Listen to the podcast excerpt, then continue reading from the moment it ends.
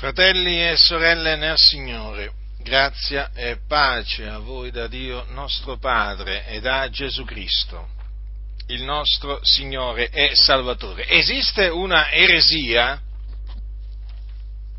tra le tante eresie naturalmente, eresie distruttive che sono state introdotte nella Chiesa di Dio, e quando dico sono state introdotte naturalmente mi riferisco ai tempi che furono, nel senso mi riferisco già a molti secoli fa, eh, perché queste sono, queste, cioè le eresie che esistono oggi, fratelli, non dovete pensare che sono, eh, diciamo, eresie nuove, sono eresie antiche, solo che hanno talvolta una veste diversa, un nome diverso, ma eh, credetemi, sono, avendo studiato la storia della Chiesa, vi posso assicurare che queste, queste eresie esistono oramai da molti, da molti secoli e eh, nelle chiese c'è sempre qualcuno che eh, le professa. Eh? E naturalmente queste eresie possono passare dalla chiesa dove vengono, dove vengono, professate ad una chiesa dove ancora non vengono professate. E quindi bisogna stare diciamo, molto attenti, bisogna essere vigilanti per eh, evitare che appunto eh, questo lievito malvagio penetri nella pasta perché un po' di lievito fa lievitare tutta la pasta. Vi ricordo che questo è quello che dice la scrittura e che dunque basta solo un po' di lievito per far lievitare la pasta, non è che ce ne vuole tanto. Dunque massima attenzione quando eh, eh, diciamo, si confutano le, le, eresie perché la confutazione delle eresie è fondamentale per il buon andamento della Chiesa o comunque sia per il progresso della Chiesa, per l'edificazione della Chiesa e naturalmente per il progresso dell'Evangelo. Allora una di queste, mh, mm, di queste tante eresie, ma veramente sono tante, non potrei, un, non potrei, definire un numero, io ho confutato tantissime eresie, eh, posso dire che sono tantissime le eresie, però quantificarle con precisione non mi è possibile, però vi posso assicurare che le eresie distruttive sono veramente tante. Allora, una di queste eresie, vi stavo dicendo, è quella che sostiene che alla fine, eh, alla fine dico, cioè viene un momento, verrà un momento, secondo questa eresia, in cui Dio eh, salverà tutti ehm, i malvagi. Eh, non solo tutti i malvagi, ma anche eh, eh il, ehm, il, diavolo, i suoi, i suoi angeli e i suoi demoni. Questa eresia eh, praticamente eh, viene presentata eh, sotto forma di restaurazione di tutte le cose. E dunque che cosa afferma questa eresia per quanto riguarda la sorte dei eh, malvagi? Che essi saranno sì gettati nel fuoco eterno, nello stagno ardente di fuoco e di zolfo, eh, dove eh, vi saranno tormentati, ma questo tormento, questa pena che essi subiranno non è eterna, non sarà eterna, ma sarà temporanea. Stesso discorso per la sorte che aspetta eh, il diavolo e poi che i suoi, i suoi angeli e i suoi demoni. Anche lì eh, questa, eresia sostiene che sì, eh, saranno gettati nel fuoco eterno, stagni ardenti di fuoco e di zolfo, ma le loro, le loro, pene, i loro tormenti che subiranno anche, anche per loro saranno temporanei.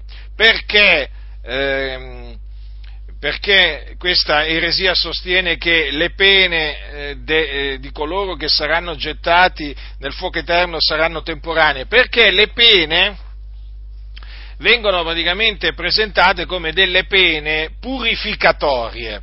Praticamente eh, i malvagi saranno gettati nel fuoco eterno, il diavolo sarà gettato nel fuoco eterno e così via, diciamo con questo scopo, questo sarebbe lo scopo. no? divino naturalmente, perché viene presentato così, con, lo, con, diciamo, con questo scopo, cioè di purificarli per poi naturalmente salvarli. Dunque attenzione che questa eresia non è che nega eh, le pene, le pene, eh, le pene nel fuoco eterno, no, o le pene nel fuoco, ma questa eresia le presenta come pene temporanee, perché appunto arriverà un giorno in cui queste pene finiranno. E questo perché appunto, secondo costoro, il disegno eh, salvifico, salvifico di Dio, perché è un disegno salvifico quello di Dio, senza dubbio, ma secondo costoro il disegno salvifico che Dio ha formato in se stesso eh, comprende la salvezza di ogni creatura. Eh, e, quindi, e, quindi, chiaramente il disegno salvifico di Dio, secondo questa eresia, comprende la salvezza di tutti gli uomini. E quindi qui subentra l'universalismo. Eh? Questa è la dottrina, universali, l'eresia universalista. E ehm, naturalmente per quanto riguarda, per quanto riguarda il, il diavolo e i suoi angeli, cosa viene detto? Che sono anch'esse creature eh, di Dio e senza dubbio eh, sono creature di Dio perché anche il diavolo è una creatura di Dio, come lo sono i suoi angeli. solo che il diavolo è appunto una creatura eh, di Dio decaduta, come anche i suoi angeli che appunto lo hanno seguito nella ribellione che lui manifestò, perché il diavolo prima era un essere spirituale eh, ai, al servizio, al servizio del, del, del, una creatura angelica, definiamola, definiamola così, eh, quindi una, una creatura spirituale, ehm, che all'inizio naturalmente ehm, era, ehm, essendo, essendo, una creatura angelica, non è che aveva l'iniquità, hm? però poi si ribellò, si ribellò a, eh, a, Dio e trascinò con sé degli angeli che appunto sono, sono i suoi angeli. Quindi, essendo anch'essi delle creature, loro dicono Dio ama tutte le creature, non può essere che Dio, eh, appunto, che amore, condanni delle sue creature a delle pene eterne e quindi queste pene, Dio vuole mm, diciamo, questa salvezza universale, questa restaurazione di tutte le cose però intesa in questa maniera e quindi ecco che hanno inserito, hanno, hanno aggiunto all'universalismo praticamente anche la, ehm, cioè alla salvezza di tutti gli uomini, hanno aggiunto anche la salvezza eh, del, del diavolo e dei suoi angeli. Vedete, vedete un po' voi considerate un po' voi, fratelli nel Signore, di che, che eresia abbiamo, abbiamo davanti. Eh?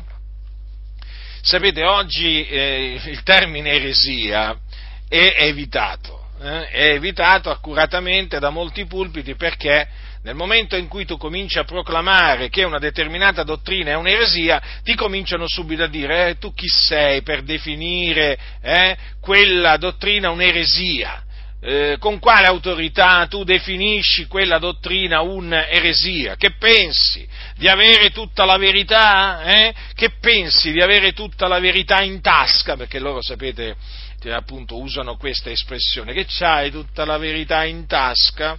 Mm? Io, prima di tutto, la verità non ce l'ho in tasca, ce l'ho nel cuore.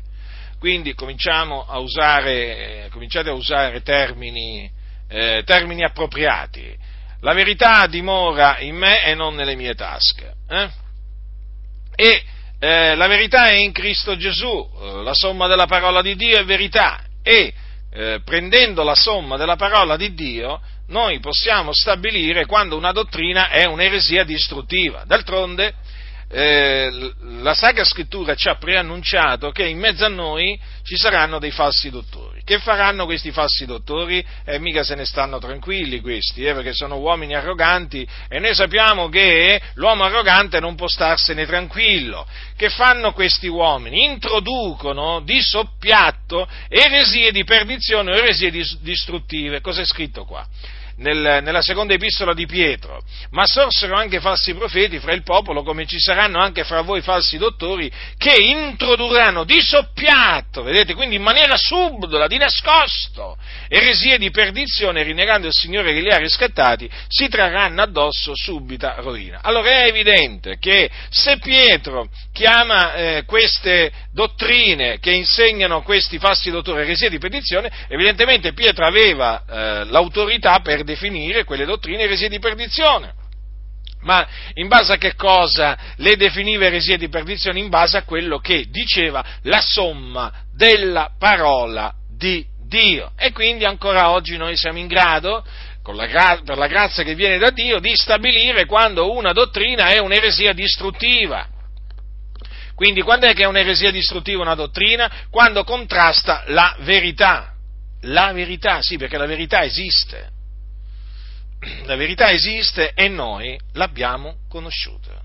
La conosciamo, dimora in noi. Dio ce l'ha fatta conoscere e quindi siamo grati a Dio. Badate bene, quando noi diciamo che conosciamo la verità, non è che lo diciamo per innalzarci sopra gli altri uomini, perché noi riconosciamo che un giorno, eh, un tempo, noi eravamo sotto la potestà delle tenebre, sotto la potestà di Satana, eravamo nell'errore capi- e non sapevamo dove andavamo, proprio nelle tenebre fitte eravamo. Noi non conoscevamo la verità, noi eravamo senza Cristo, quindi eravamo senza la verità, perché Cristo è la verità ma il Signore si è compiaciuto di farci conoscere la verità. E la verità è in Cristo Gesù. Allora vi stavo dicendo, non è che noi diciamo che conosciamo la verità, che abbiamo la verità per innalzarci sopra, sopra gli altri uomini, no, ma noi lo proclamiamo perché è la verità, questa affermazione, ma per esaltare colui che ci ha fatto conoscere la verità. Perché noi siamo in obbligo di esaltare Dio, glorificarlo, magnificarlo, celebrarlo del continuo, perché ci ha fatto conoscere la verità. Ma sapete, fratelli del Signore, che ci sono miliardi di persone in questo momento nel mondo che brancano nel buio, che sono senza la verità, ma vi rendete conto di questo? E noi siamo tra quei pochi, cioè tra gli eletti di Dio, che conoscono la verità. Quale grazia, quale grazia meravigliosa. Mm? Quindi noi ci teniamo a dare gloria a Dio in Cristo Gesù, sì, perché noi quando diamo gloria a Dio lo facciamo in Cristo Gesù, il nostro Signore, il nostro Salvatore, per mezzo del quale noi abbiamo conosciuto Dio. Eh?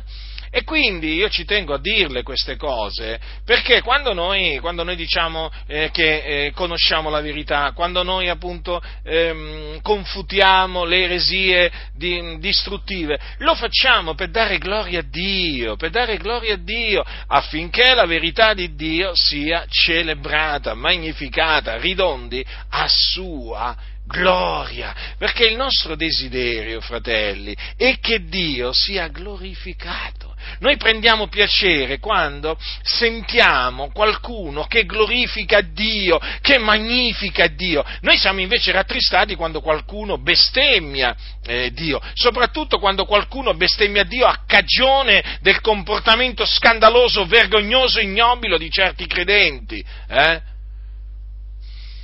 Allora noi prendiamo piacere nel vedere che il nome di Dio sia glorificato e quindi prendiamo piacere che la verità di Dio, che procede da Dio, sia glorificata, magnificata, esaltata, perché, vedete, nel mondo, nel mondo, regna la menzogna, voi lo sapete, tutto il mondo giace nel maligno e il maligno è ehm, bugiardo e padre della menzogna, eh, il, mali- il, diavolo è il seduttore di tutto il mondo, allora è evidente, il mondo non, è, non conosce la verità, fratelli del Signore, il mondo non conosce la verità, ma noi che siamo figlioli di Dio, la verità la conosciamo, ma non è che la conosciamo conosciamo per meriti nostri, la conosciamo perché a Dio è piaciuto farcela conoscere e quindi noi dobbiamo veramente celebrare il nostro grande Dio per mezzo di Cristo Gesù.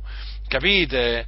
Alcuni dicono, ma voi siete presuntuosi. Eh, come siamo presuntuosi? Allora erano presuntuosi pure Pietro, pure Giovanni. Eh, allora, che facciamo? Era presuntuoso Giacomo, il fratello del Signore. Ma no, ma no, ma noi non siamo presuntuosi e nemmeno arroganti, noi ci sottomettiamo davanti a Dio, noi ci umiliamo davanti a Dio, riconosciamo di essere polvere e cenere, riconosciamo che siamo quello che siamo per la grazia di Dio, che possiamo fare quello che appunto facciamo per la grazia di Dio, che abbiamo quello che abbiamo per la grazia di Dio e quindi glorifichiamo il Dio. Certamente nel fare questo passiamo per fanatici, no? passiamo per fanatici, per esagerati, oh ma voi siete una massa di esaltati, eh? Beh, è chiaro, quando tu, tu esalti la verità sei un esaltato, quando invece esalti uno che si definiva Dio o che si credeva essere Dio, eh? e potrei naturalmente dire tante cose di questo, di costui, eh? allora no, lì, no, no, lì, non, lì quelle persone non sono esaltate, no, semplicemente stimano una persona, ma che stimano una persona? Un peccatore stimano, eh, però, eh, però era abile Mm? Era abile, era abile, era abile a palleggiare, era abile a correre, era abile, insomma, alla fine basta che uno sia un atleta, eh? un atleta capace di fare determinate prestazioni che altri non possono farle, e allora quello era un Dio, allora quello va esaltato come se fosse stato Dio quando era un peccatore, polvere e cenere, eh? come sono tutti gli uomini, eh?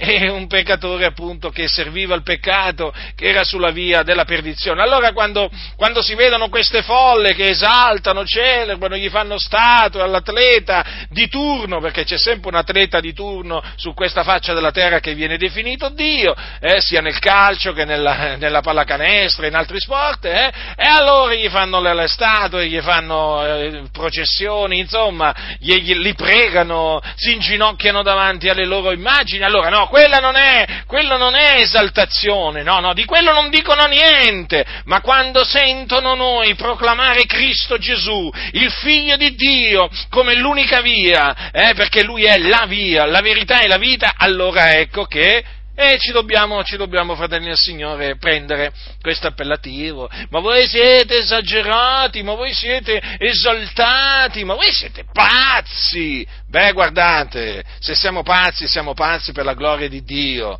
Eh? E noi siamo sulla via della salvezza, siamo su quella via che mena nel regno dei cieli, mentre voi siete sulla via che mena all'inferno, ve ne renderete conto poi, ve ne renderete conto quando sarete all'inferno, vi ricorderete di noi pazzi, di noi pazzi, sì, sì, che esaltavamo il Signore Gesù Cristo, eh, che glorificavamo il Signore Gesù, che lo magnificavamo, eh, eh, vi renderete conto di noi, eh, cioè vi ricorderete di noi quando appunto vi mettevamo in guardia dalle eresie distruttive che spesso sono introdotte dai massoni, eh? vi ricorderete, come se vi ricorderete, di quei fanatici, di quei fanatici che facevano versettologia, adesso si sono inventati pure questo, capito? Quando, quando noi proclamiamo i versetti della scrittura, eh, comunque sì, è sempre qualcosa di negativo, eh? E invece loro che proclamano le favole, eh, no, loro sono moderati,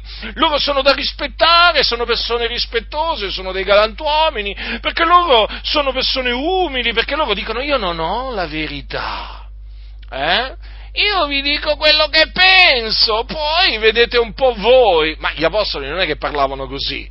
Gli apostoli annunciavano la parola di Dio e quella era la verità, ma questi non hanno la verità. Poi quando si ritroveranno all'inferno si ricorderanno di quei talebani evangelici, perché ci chiamano così, e diranno, ma allora avevano ragione i talebani evangelici, mentre saranno nel fuoco, nelle fiamme, si ricorderanno di quelli eh, che li mettevano in guardia dall'inferno e che gli dicevano state andando all'inferno. Eh?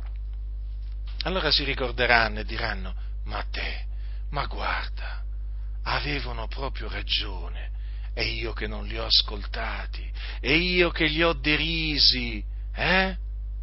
ma sarà troppo tardi. Io vi avverto per l'ennesima volta, peccatori, massoni o non massoni che siate, eh?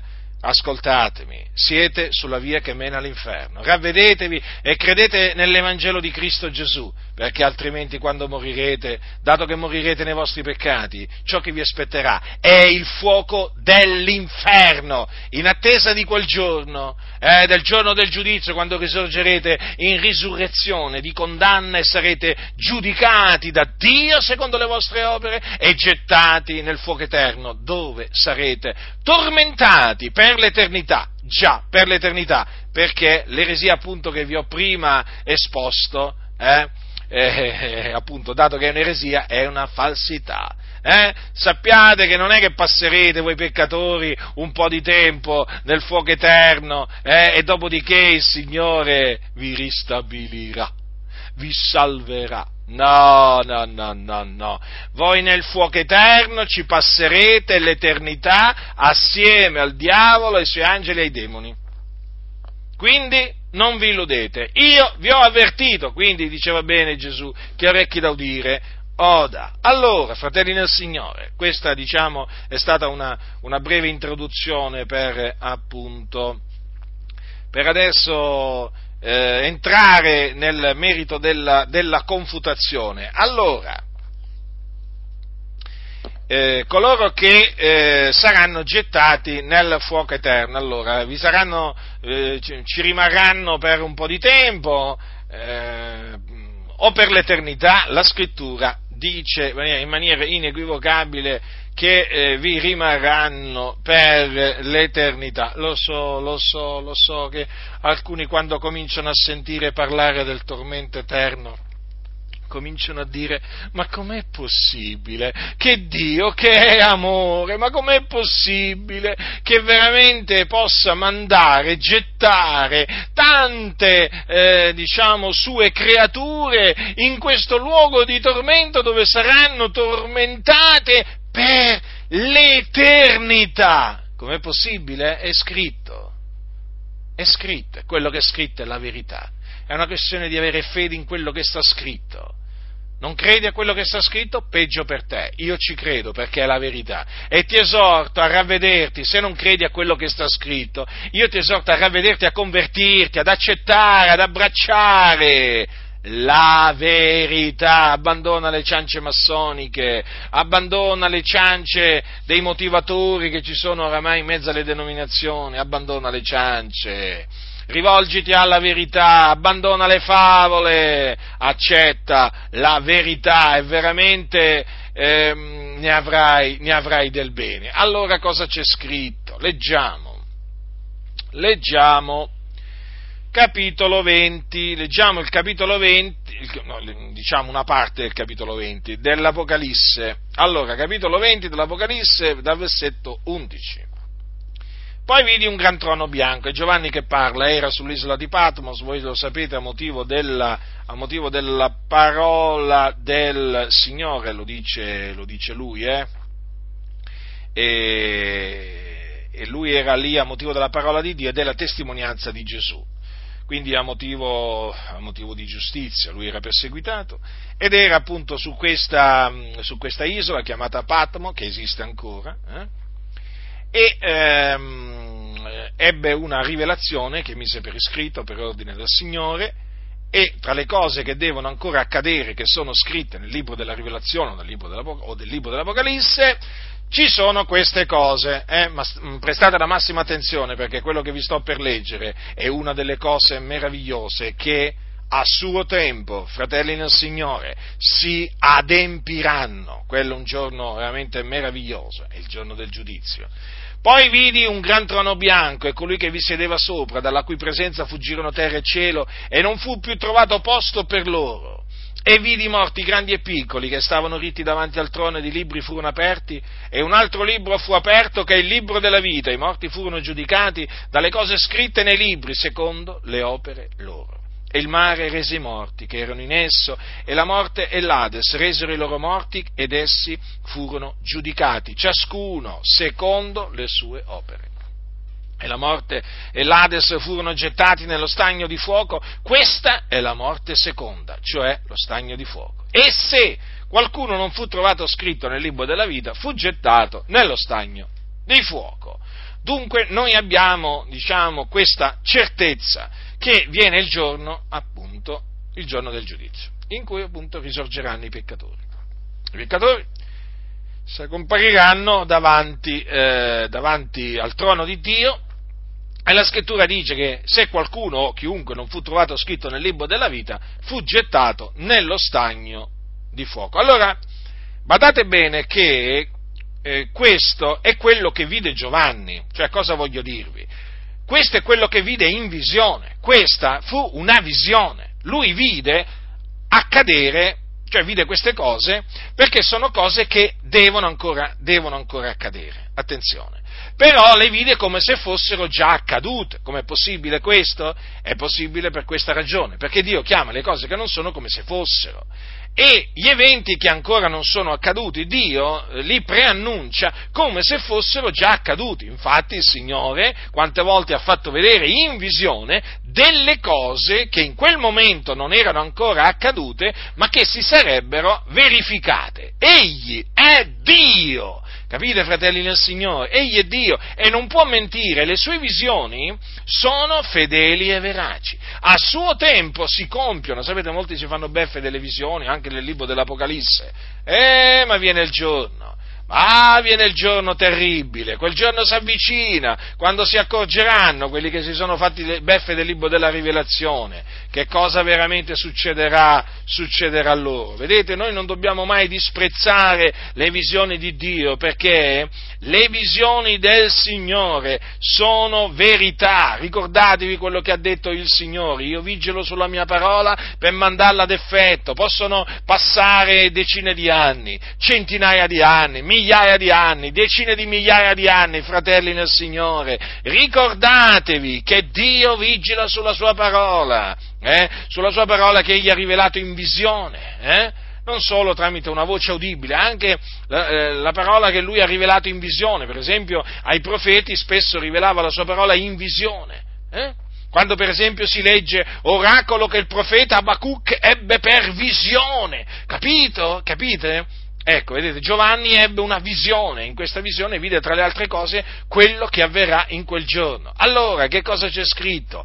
Per esempio in Abacuc, scrivi la visione, incidila su delle tavole, perché si possa leggere speditamente, poiché è una visione per un tempo già fissato, ella s'affretta verso la fine, non mentirà, se tarda aspettala, poiché per certo verrà, non tarderà. Quindi, fratelli del Signore, voi non vi dovete spaventare non vi dovete perdere d'animo nel vedere che le visioni di Dio ancora attendono di essere adempiute. Tranquilli, fiduciosi, fratelli del Signore, perché Dio è sul trono e sta vigilando sulla sua parola per mandarla ad effetto, sta eseguendo il suo disegno sulla faccia della terra, ma ancora tante cose si devono adempiere, ma sappiate, fratelli, che si adempiranno, come si sono già adempiute determinate cose, così si adempiranno le cose che Dio ha stabilito che ancora ancora devono accadere. Guardate, leggete Matteo, Marco, Luca e Giovanni, leggete tutte quelle cose, che si, quelle scritture che si adempirono, eh, le scritture profetiche si, che si adempirono, quelle scritture profetiche concernenti il Cristo, l'unto di Dio, che si adempirono in Gesù. Quelle furono eh, parole rivelate centinaia di anni prima che Gesù venisse, eppure vedete che poi Gesù è venuto nella pienezza dei tempi, mandato da dal Padre e quelle scritture, quelle parole si sono adempiute tali e quali come erano state pronunziate. Oggi si, sarebbe, si suol dire alla lettera, sì, alla lettera, e così anche questa visione, anche questa visione per un tempo già fissato si adempirà alla lettera. Non vi illudete, voi schernitori, ah, vi state illudendo? Io vi dico non vi illudete, guardate schernitori, massoni o non massoni che siete, guardate che questo giorno arriva, arriva questo giorno, ci sono quelli che dicono non ci sarà mai un giorno del giudizio, non ci sarà mai un giorno del giudizio, non ci sarà mai un giorno del giudizio, ci sarà, ci sarà, è come se ci sarà, e si avvicina, si avvicina, e sarà tremendo, sarà tremendo per i peccatori, per quelli i cui nomi non sono scritti nel libro della vita, saranno gettati, giudicati e gettati nello stagno ardente di fuoco di zolfo, che è il fuoco eterno, dove saranno tormentati per l'eternità. Allora, eh, chi sono coloro che saranno gettati nel, nel fuoco, eh, nello sangue ardente di fuoco e di zolfo? Sono coloro i cui nomi non sono, non sono scritti nel libro della, eh, della vita. Eh, naturalmente ci sono anche quelli che eh, saranno gettati nel fuoco, eh, nel fuoco eterno dopo essere stati per un tempo scritti nel libro della vita, ma siccome che si sono ritirati, si sono tirati indietro, allora naturalmente poi eh, chiaramente sono andati in perdizione. Quindi in quel giorno risusciteranno pure quelli che hanno rinnegato il Signore in quel giorno e saranno gettati nello stagno ardente di fuoco e di zolfo perché appunto loro sono annoverati tra gli increduli. Hanno creduto per un tempo, poi hanno smesso di credere, si sono tratti indietro a loro perdizione e quindi hanno smesso di essere credenti, sono diventati increduli. E come vedremo adesso, gli increduli sono tra quelli che saranno gettati nello stagno ardente di fuoco di zolfo. Quindi, quando voi leggete, quando voi leggete adesso l'elenco, no? che io adesso leggerò, dovete capire che costoro non, sono, non, saranno trovati scritti nel libro della vita. Cioè, questo è un punto fermo, eh, fratelli del Signore, perché scrittura si abbina a scrittura, la scrittura spiega la scrittura. Allora, Dice il Signore Dio, capitolo 21, versetto 7, chi vince erediterà queste cose, io vi sarò Dio ed egli mi sarà figliolo. Ma, quanto ai codardi, agli increduli, agli abominevoli, agli omicidi, ai fornicatori, agli stregoni, agli idolatri e a tutti i bugiardi, la loro parte sarà nello stagno ardente di fuoco e di zolfo che è la morte seconda. Allora, voglio eh, appunto eh, fare questa precisazione. Allora, vi ho detto che naturalmente quelli che si traggono indietro, dato che si traggono a loro, indietro a loro perdizione, è chiaro vanno, vanno messi tra gli increduli. Quindi cosa succede? Cosa è successo? Quando questi muoiono, questi qua che si sono tratti indietro, che hanno creduto nell'Evangelo per un tempo, vanno dove? Nell'Ades, eh? che è praticamente una dimora temporanea, un luogo di tormento, però pur sempre una dimora temporanea dove vanno i peccatori, coloro che muoiono nei loro peccati. Allora, poi però arriverà il giorno della resurrezione, e quello è il giorno della resurrezione, quello che è scritto in eh, Apocalisse 20, e allora lì, e allora lì. Ci sarà il giudizio finale e loro saranno gettati nello stagno ardente di fuoco e zolfo. Appunto, vedete, non saranno trovati scritti nel libro della vita, ma un giorno ci sono stati scritti nel libro della vita, un giorno ci sono stati scritti nel libro della vita. Vi ricordate Giuda Iscariota? Era scritto anche lui nel libro della vita, poi è stato cancellato eh? E quindi è chiaro che Giuda Iscariota in questo momento è all'inferno. In quel giorno sarà tra coloro che non saranno trovati scritti nel libro della vita e saranno gettati nello stagno ardente di fuoco e zolfo. Ma, appunto, eh, oltre agli increduli, chi ci sono? I codardi, i paurosi, eh? quelli che appena sentono la, la, fo- la, foglia, la foglia, muoversi si spaventano, per così dire, no? Sapete, ci sono di quelli che veramente eh, hanno paura, hanno paura, vivono nella paura. Ah, ma se dico questo cosa mi succederà? Oh, ma io ho paura, io ho paura, ho paura. Oh, vivono sempre nella paura degli uomini, nella paura degli uomini vivo. Non dovete avere paura degli uomini, fratelli del Signore. Voi dovete temere Dio, non dovete temere gli uomini, perché se cominciate ad avere paura degli uomini non dite più la verità, non dite più la verità, non farete niente per piacere al Signore. Credetemi, non abbiate, non abbiate timore degli uomini, abbiate timore di Dio. Allora, quanto ai codardi, quindi i paurosi, i pusillanimi, eh, ce ne sono nelle denominazioni evangeliche di pusillanimi, eh? gente paurosa, paurosa cosa diranno di me? Cosa mi faranno se io predico l'Evangelo? O se io faccio un esempio, ma che mi faranno eh, se io smetto eh, di, di andarmi a divertire? Eh? hanno paura, hanno paura di, di santi, addirittura pure di santificarsi perché dopo hanno paura del giudizio degli altri, che vengono discriminati, che vengono messi da parte, rigettati. Ma dico io, ma chi servite voi? Ma chi servite? Ma servite il Signore, ma santificatevi nel timore di Dio, ma non abbiate paura di quello che diranno, di quello che vi faranno. Ma quando anche vi, un'altra cosa voglio dire, ma quando anche vi minacciassero di querelarvi, non dovete avere paura. L'importante è che voi non vi inventiate niente eh, su colui che confutate. Mm? Dite la verità, la verità basandovi sulla scrittura.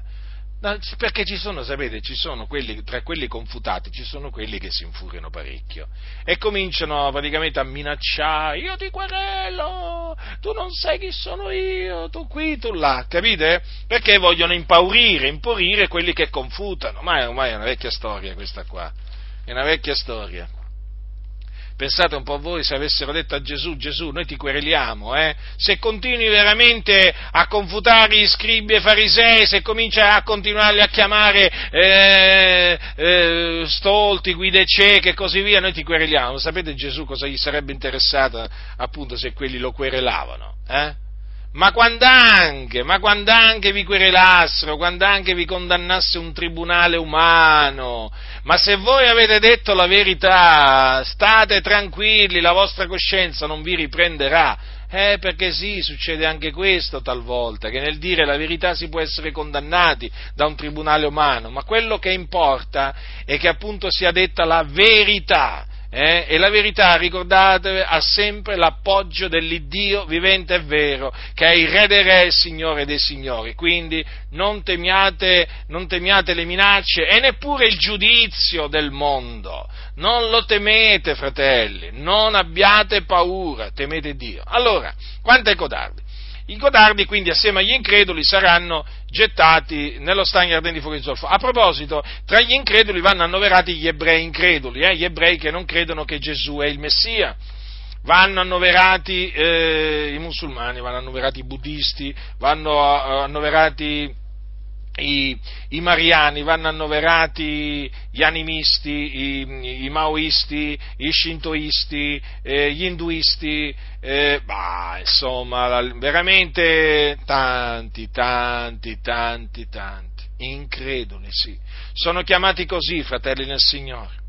D'altronde Gesù cosa disse? Chi non avrà creduto sarà condannato. Non è che ha detto Gesù che chi non avrà creduto sarà salvato lo stesso No, no, chi non avrà creduto sarà condannato, proprio una condanna certa. E quando lo dice il figlio di Dio, dovete credere a quello che dice il figlio di Dio, fratelli. Se ha detto che chi non avrà creduto nell'Evangelo sarà condannato, ci dovete credere. Ma voi dove pensate che siano quelli che non hanno creduto nell'Evangelo che sono già morti? Eh? Ma dove pensate che siano quelli che hanno ascoltato l'Evangelo? Quante volte magari li avete evangelizzati poi all'improvviso sono morti in un incidente, sono morti di una malattia e così via. Eh? O magari anche di vecchiaia. Ma dove pensate che siano? Essendo morti nei loro peccati, sono all'inferno. Perché è così, chi non avrà creduto sarà condannato. Perché solamente credendo nell'Evangelo che il peccatore viene salvato, giustificato, riconciliato con Dio. Non c'è un'altra maniera. Eh? Quindi per quello la predicazione dell'Evangelo è di fondamentale importanza, perché l'Evangelo è potenza di Dio per la salvezza di ogni credente. E siccome che il diavolo lo sa, cerca in tutte le maniere di impedirne la predicazione. Avete visto quanti predicano l'Evangelo oggi nelle denominazioni? Quasi nessuno. Che predicano allora? Le favole, le favolette, le storielle, le storielline, eh? che cosa raccontano, che cosa, che cosa annunziano, che cosa annunziano. Annunziano tutto tranne che l'Evangelo. Vergogna! Ma che de- ma Vangelo? Guarda gli abominevoli, gli abominevoli. Gli omosessuali sono abominevoli, ma sorte terribile, eh? Che sorte terribile! Le ridusa e tutta la pianura e tutti gli abitanti della città e quanto cresceva sul suolo. Avete capito, fratelli? Chi deve fare riflettere eh, su, mm, diciamo, su, eh, su Alice, natura. Mm?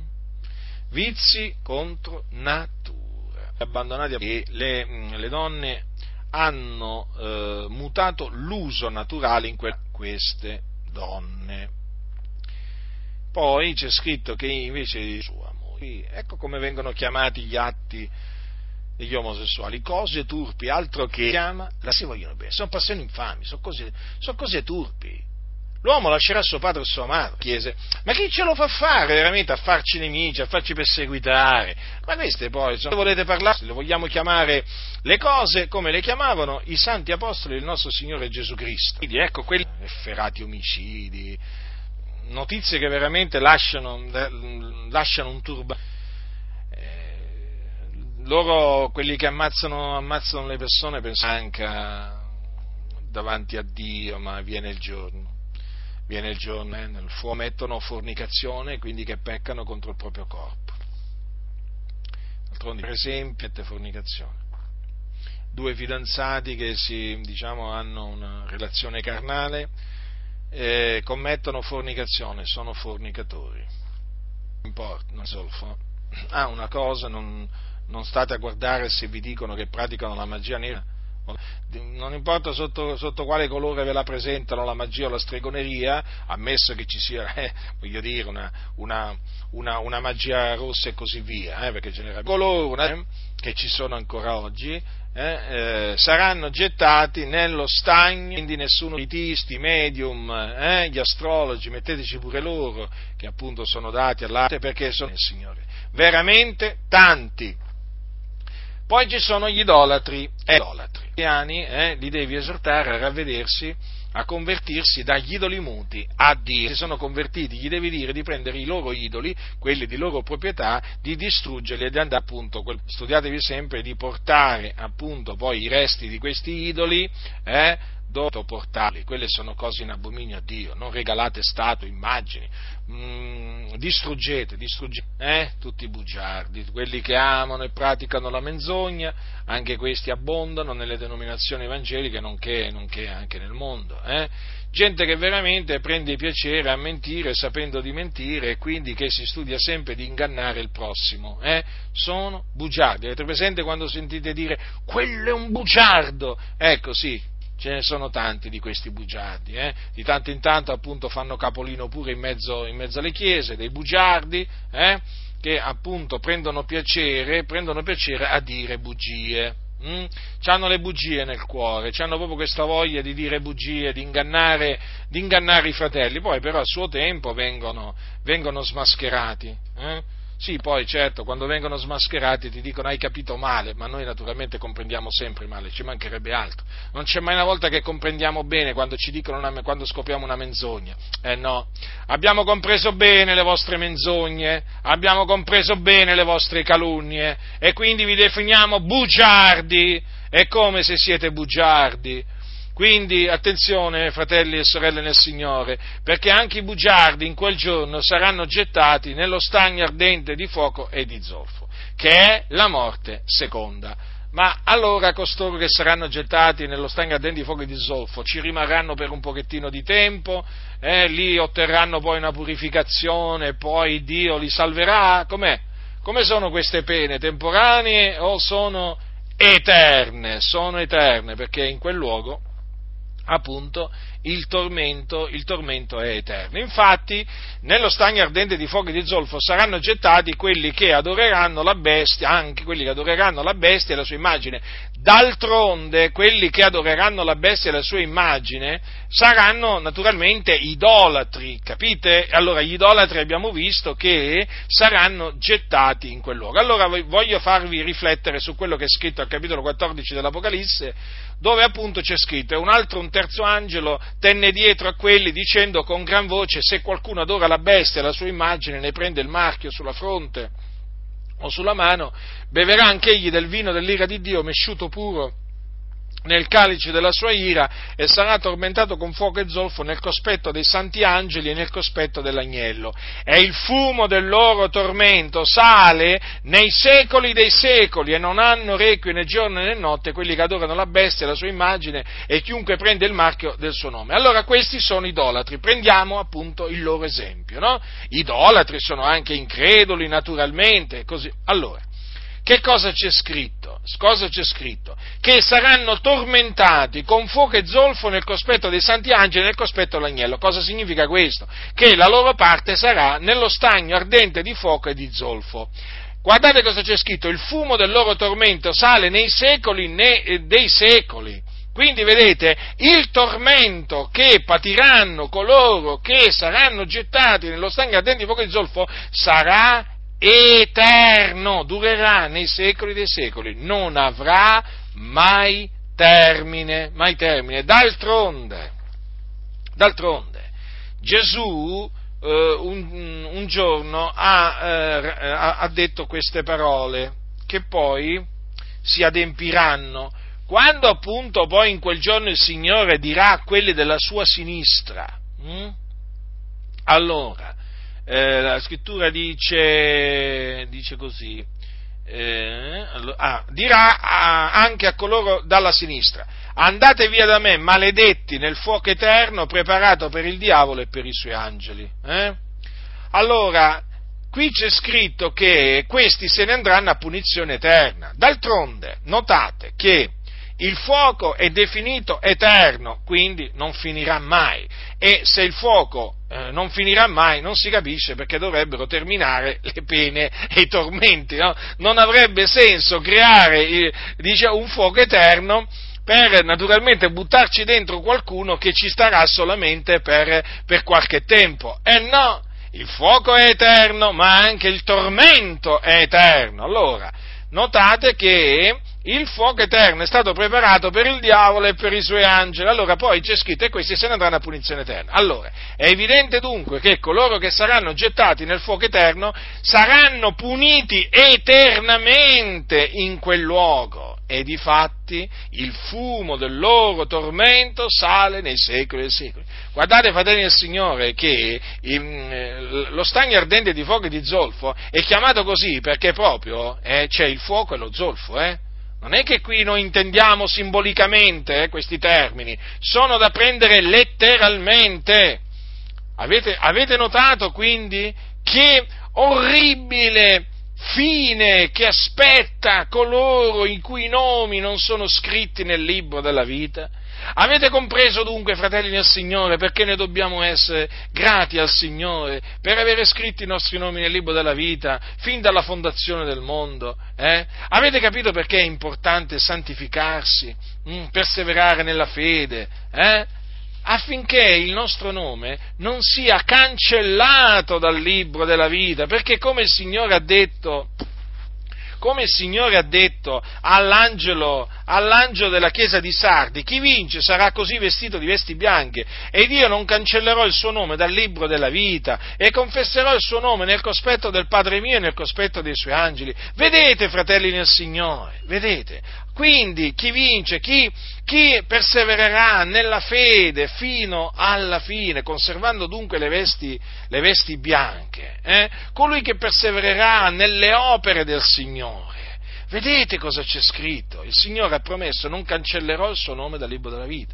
Ma naturalmente se uno invece si tira indietro, eh? Il Signore cancella il suo nome dal libro della vita. Infatti, quelli che credono per un tempo, hm, quelli che credono per un tempo, poi eh, chiaramente nel momento in cui si traggono indietro, il loro nome viene cancellato dal libro della vita. Capite, fratelli, che cosa, a che cosa equivale a non avere più il proprio nome scritto nel libro della vita? Naturalmente adesso mi rivolgo a voi, fratelli nel Signore eh, il vostro nome è scritto nel libro della vita. Studiatevi di vivere veramente in maniera degna del Signore. Eh?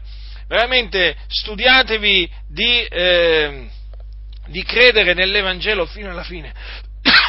di credere nell'Evangelo fino alla fine, fratelli. Veramente afferrate la vita eterna. Eh? Afferrate la vita eterna vivete in maniera degna del Signore, santificandovi nel suo timore. Perché se, eh, se il, quando il nome di un credente viene cancellato dal libro della vita, eh, fratelli, è terribile, eh? È terribile. Chi rinnega il Signore, chi rinnega il Signore avrà il suo nome cancellato dal libro della vita e quindi dove andrà? Dove andrà, fratelli? Nel fuoco eterno sarà gettato poi in quel giorno, eh? E là, e là sarà tormentato giorno e e vi sarà tormentato assieme al diavolo. Eh sì, assieme ai suoi angeli, perché dice che è stato preparato per il diavolo e i suoi angeli il fuoco eterno. Allora, leggiamo quando, fu, quando sarà gettato il diavolo nel, nel, fuoco eterno. Ah, queste sono tra le parole veramente che a me piace molto leggere, su cui riflettere, perché quando considero veramente il male che sta facendo il diavolo ormai da, da migliaia di anni, hm? ecco, io leggo queste parole e veramente mi trovo consolazione, trovo consolazione. Quando i mille anni saranno compiti, quindi voi sapete che quando Gesù verrà, instaurerà il regno millenario sulla faccia della terra no? e appunto i santi regneranno con Cristo. Allora, durante questi mille anni, eh, Satana sarà, eh, sarà, in una prigione, sarà legato, no? perché sarà appunto gettato in questo, in questo, in questo luogo dove appunto sarà impossibilitato, da dove sarà impossibilitato a sedurre gli uomini. Hm? Però naturalmente questo è il piano di Dio, che ci rimanga per mille anni in questo luogo. Infatti dice, poi vidi un angelo che scendeva dal cielo, leggo dal capitolo 20 dell'Apocalisse, e aveva la chiave dell'abisso e una gran catena in mano. Ed egli afferrò il dragone, il serpente antico, che è il diavolo e Satana, e lo legò per mille anni, lo gettò nell'abisso che chiuse e suggellò sopra di lui, onde non seducesse più le nazioni finché fossero compiti mille anni, dopodiché egli ha da essere sciolto per un po' di tempo. Vedete, è il piano di Dio quindi. Prima sarà gettato, questo è il ritorno del Signore. Prima sarà gettato nell'abisso, poi appunto l'abisso sarà chiuso sopra di lui affinché lui non seduca più le nazioni, va bene? Però arriverà il giorno, quando appunto scadranno i mille anni, che sarà sciolto per un po' di tempo. Allora c'è scritto quanto segue. Quando i mille anni saranno compiti, Satana sarà sciolto dalla sua prigione e uscirà per sedurre le nazioni, che sono ai quattro canti della terra, Gog e Magog, per adunarle per la battaglia. Il loro numero è come l'arena del mare, salirono sulla distesa della terra e attorniarono il campo dei santi e la città diletta, ma dal cielo discese del fuoco e le divorò. E il diavolo, che le aveva sedotte, fu gettato nello stagno di fuoco e di zolfo, dove sono anche la bestia e il falso profeta, e saranno tormentati giorno e notte nei secoli dei secoli. Allora, che cosa si capisce qua? Si capisce che il diavolo sarà gettato nello stagno di fuoco e di zolfo, questo naturalmente dopo i mille anni.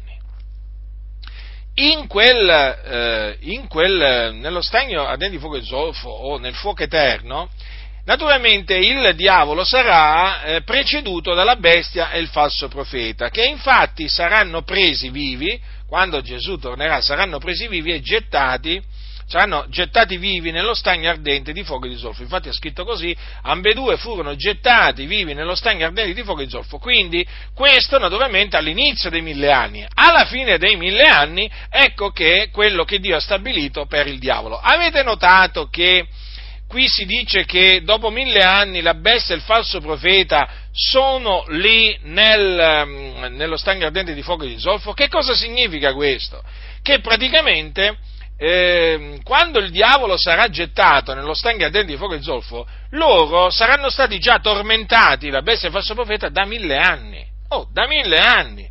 Avete notato? E non è che si sono consumati. Alcuni dicono, vabbè, uno quando, viene, quando verrà gettato nello stagno ardente di fuoco e zolfo tornerà a non esistere. Eh no, guardate un po' qua, la bestia e il falso profeta. Non è che quando sono stati presi e gettati, eh, quando saranno presi perché questo è qualcosa che deve ancora avvenire, non è che quando saranno gettati eh, vivi nello, eh, nello ardente di fuoco di zolfo si dissolveranno, ritorneranno a, alla non esistenza, no, no, saranno tormentati. E dopo mille anni, vedete, sono ancora là, sono ancora, saranno ancora là, saranno.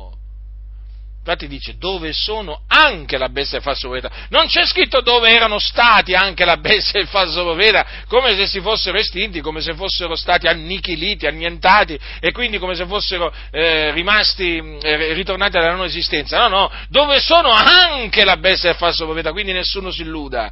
Nel, coloro che vengono gettati nel fuoco eterno eh, sono tormentati eh, sono tormentati da fuoco e dallo zolfo, il fumo del loro tormento sale nei secoli dei secoli, questa è la loro punizione eterna, loro, il loro tormento, le loro pene non avranno mai fine. Non avranno mai fine. Infatti c'è scritto, saranno tormentati giorno e notte nei secoli dei secoli. Quindi tutti quelli che saranno gettati nello stagno ardente di fuoco e di zolfo che è il fuoco eterno, saranno fratelli tormentati giorno e notte nei secoli dei secoli, ma quale purificazione, ma quale fuoco purificatore, ma quale pene purificatrici, qua si parla di pene eterne.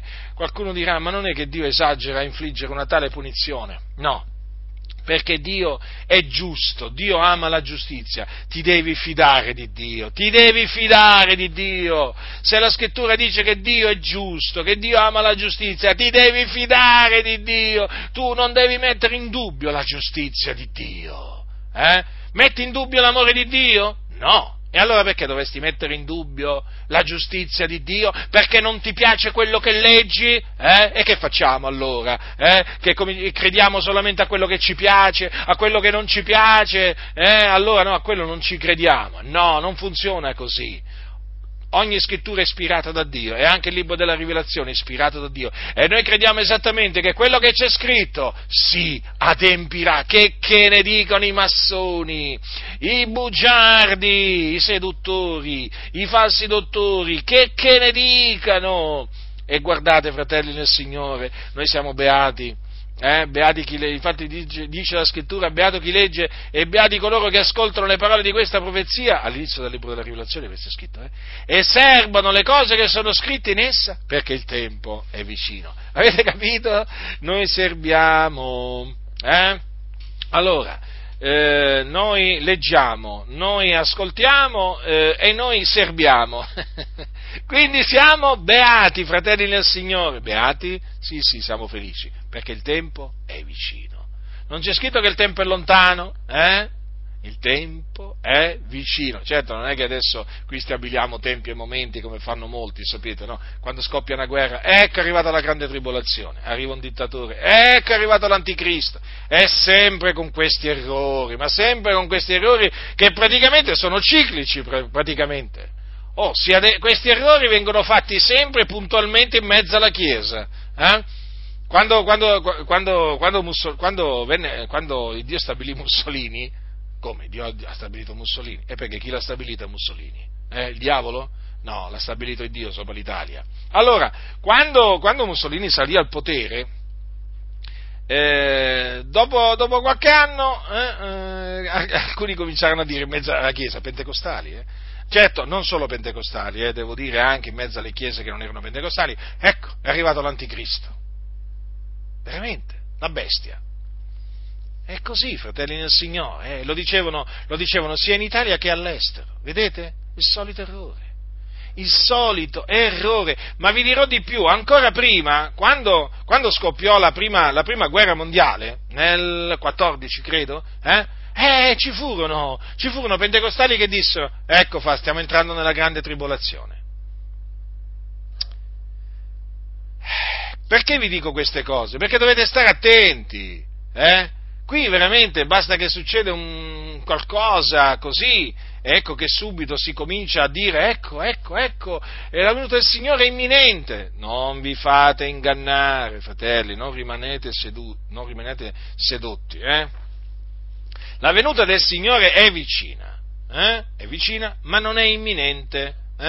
Perché cosa dice la scrittura? Quel giorno non verrà, vi ricordate cosa c'è scritto cosa c'è scritto ai Tessalonicesi al capitolo 2 della seconda epistola. Nessuno vi tragga in errore in alcuna maniera, poiché quel giorno non verrà se prima non sia venuta l'apostasia e non sia stato manifestato l'uomo del peccato, il figlio della perdizione, l'avversario, colui che si innalza soprattutto quello che è chiamato Dio od oggetto di culto, fino al punto da porsi a sedere nel tempio di Dio mostrando se stesso e dicendo che egli è Dio. Quindi, infatti, quando poi sarà, sarà, manifestato l'uomo del peccato, chiaramente poi Gesù, Gesù, Gesù, a suo tempo, naturalmente, quando apparirà dal cielo, sapete cosa farà? Sapete cosa farà? C'è scritto qua, eh? che Gesù Cristo distruggerà l'Empio col soffio della sua bocca e annienterà con l'apparizione della sua venuta. Quindi vedete, le cose sono collegate, le cose sono collegate. Quindi, e quando Gesù apparirà dal cielo ci sarà il nostro adunamento con Lui, eh? quindi non esiste questa suddivisione del ritorno di Gesù in due fasi, eh? la prima fase eh, consisterà nel rapimento segreto dei Suoi, può avvenire in qualsiasi momento, poi poi dopo alcuni anni, quindi il mondo non lo vedrà, poi dopo alcuni anni Gesù tornerà con i suoi, il mondo lo vedrà e inizierà il millennio. Sapete, questa è la dottrina delle due, delle due fasi del ritorno del Signore, ve l'ho riassunta proprio velocemente, sommariamente, eh? e questa è una dottrina falsa, fratelli nel Signore, falsa, perché spaccia la venuta del Signore eh, per imminente, imminente, quindi non vi fate turbare, non vi fate sedurre, state tranquilli, continuate ad aspettare la venuta del Signore, l'apparizione della gloria del nostro grande Dio Salvatore Gesù Cristo, essa si compirà a suo tempo, ma state tranquilli, aspettate con tranquillità la venuta del Signore, non vi fate prendere da agitazione, da ansietà, perché qui se, se cominciate ad andare dietro ad alcuni eh, che cominciano a fare calcoli strani, anche, che poi si danno a certi calcoli matematici assurdi, eh, poi vi cominciate a turbare a turbare. State attenti a quelli che vi danno il, il, la venuta del Signore per imminente. Sapete quello che deve avvenire prima dell'apparizione del Signore Gesù, quindi state tranquilli. Mm? Allora vi stavo dicendo, il tempo è vicino e naturalmente noi siamo beati. Siamo beati perché noi eh, leggiamo queste parole eh, dell'Apocalisse, le ascoltiamo e le serbiamo, le serbiamo in cuore nostro. Capite? È molto importante, fratelli, sapete, serbare la parola di Dio nel cuore. Io riposto la tua parola nel mio cuore. Questo dice il salmista e questo noi dobbiamo fare. E queste parole che appunto vi ho letto dal libro dell'Apocalisse sono parole di Dio, parole sante, che ci dicono appunto quale sarà la fine orribile che Dio ha stabilito per i peccatori e per naturalmente anche il diavolo. Le vedete le pene, le pene temporanee voi? No, io non le vedo. Voi nemmeno. Le vedete le pene purificatrici? Bah, non credo proprio che le vediate. Quindi, e quindi state attenti. State attenti, vigilate eh, e non vi fate sedurre. Se qualcuno dal vostro mezzo dovesse cominciare ad annunziare questa eresia che io ho appena confutato, eh, lo dovete ammonire severamente per turargli la bocca, eh, se non si ravvede. Via, via perché questi qua poi veramente seducono le anime, portano distruzione, turbamento terribile. Eh? Quindi, fratelli nel Signore, vi ho confutato brevemente questa, quest'altra, quest'altra eresia, eh?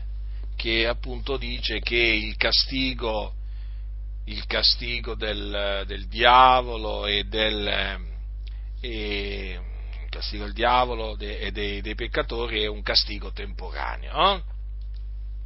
Dicono che appunto avrà fine dopo un certo tempo. E, e, che appunto perché? Perché poi Dio, secondo questi qua, dicono che li ristabilirà e quindi saranno salvati. No, no, no, no, no, assolutamente non credete a questa cosa perché è una menzogna. E noi lo diciamo, eh? noi lo diciamo chiaramente che si tratta di una menzogna, mica siamo come quelli che dicono, ma non saprei cosa dire. Non saprei cosa dire proprio in merito a questa dottrina, non saprei proprio, chissà, forse, ma, ma d'altronde Dio può fare quello che vuole, Certo, Dio fa quello che vuole, ma quello che, fa, eh, quello che Dio vuole fare è scritto e lo farà. E quello che Dio vuole fare noi lo sappiamo. Eh? Noi lo sappiamo quello che Dio farà e che prenderà, mm, getterà quelli cui nomi non sono scritti nel libro della vita nel fuoco eterno prenderà il, il diavolo e, e, lo getterà nello stagno ardente di fuoco di zolfo, nel fuoco eterno, e là saranno tormentati giorno e notte nei secoli dei secoli. Ecco che cosa il Dio ha decretato di fare, ecco che cosa Dio vuole fare e farà. Perciò noi, noi diciamo chiaramente, con ogni franchezza, eh, che quella dottrina lì che appunto preannuncia la, la, la, la, salvezza di tutti gli uomini, la salvezza del diavolo, dei suoi angeli, dei demoni, è una eresia, una menzogna generata dal diavolo, che è bugiardo, è parte della menzogna. Quindi se la Chiesa che tu frequenti insegna questa eresia, io ti esorto ad uscire a separarti immediatamente. cerca fratelli veramente che si attengano alla parola di Dio, non, non alle eresie. La grazia del nostro Signore Gesù Cristo sia con tutti coloro che lo amano con purità incorrotta.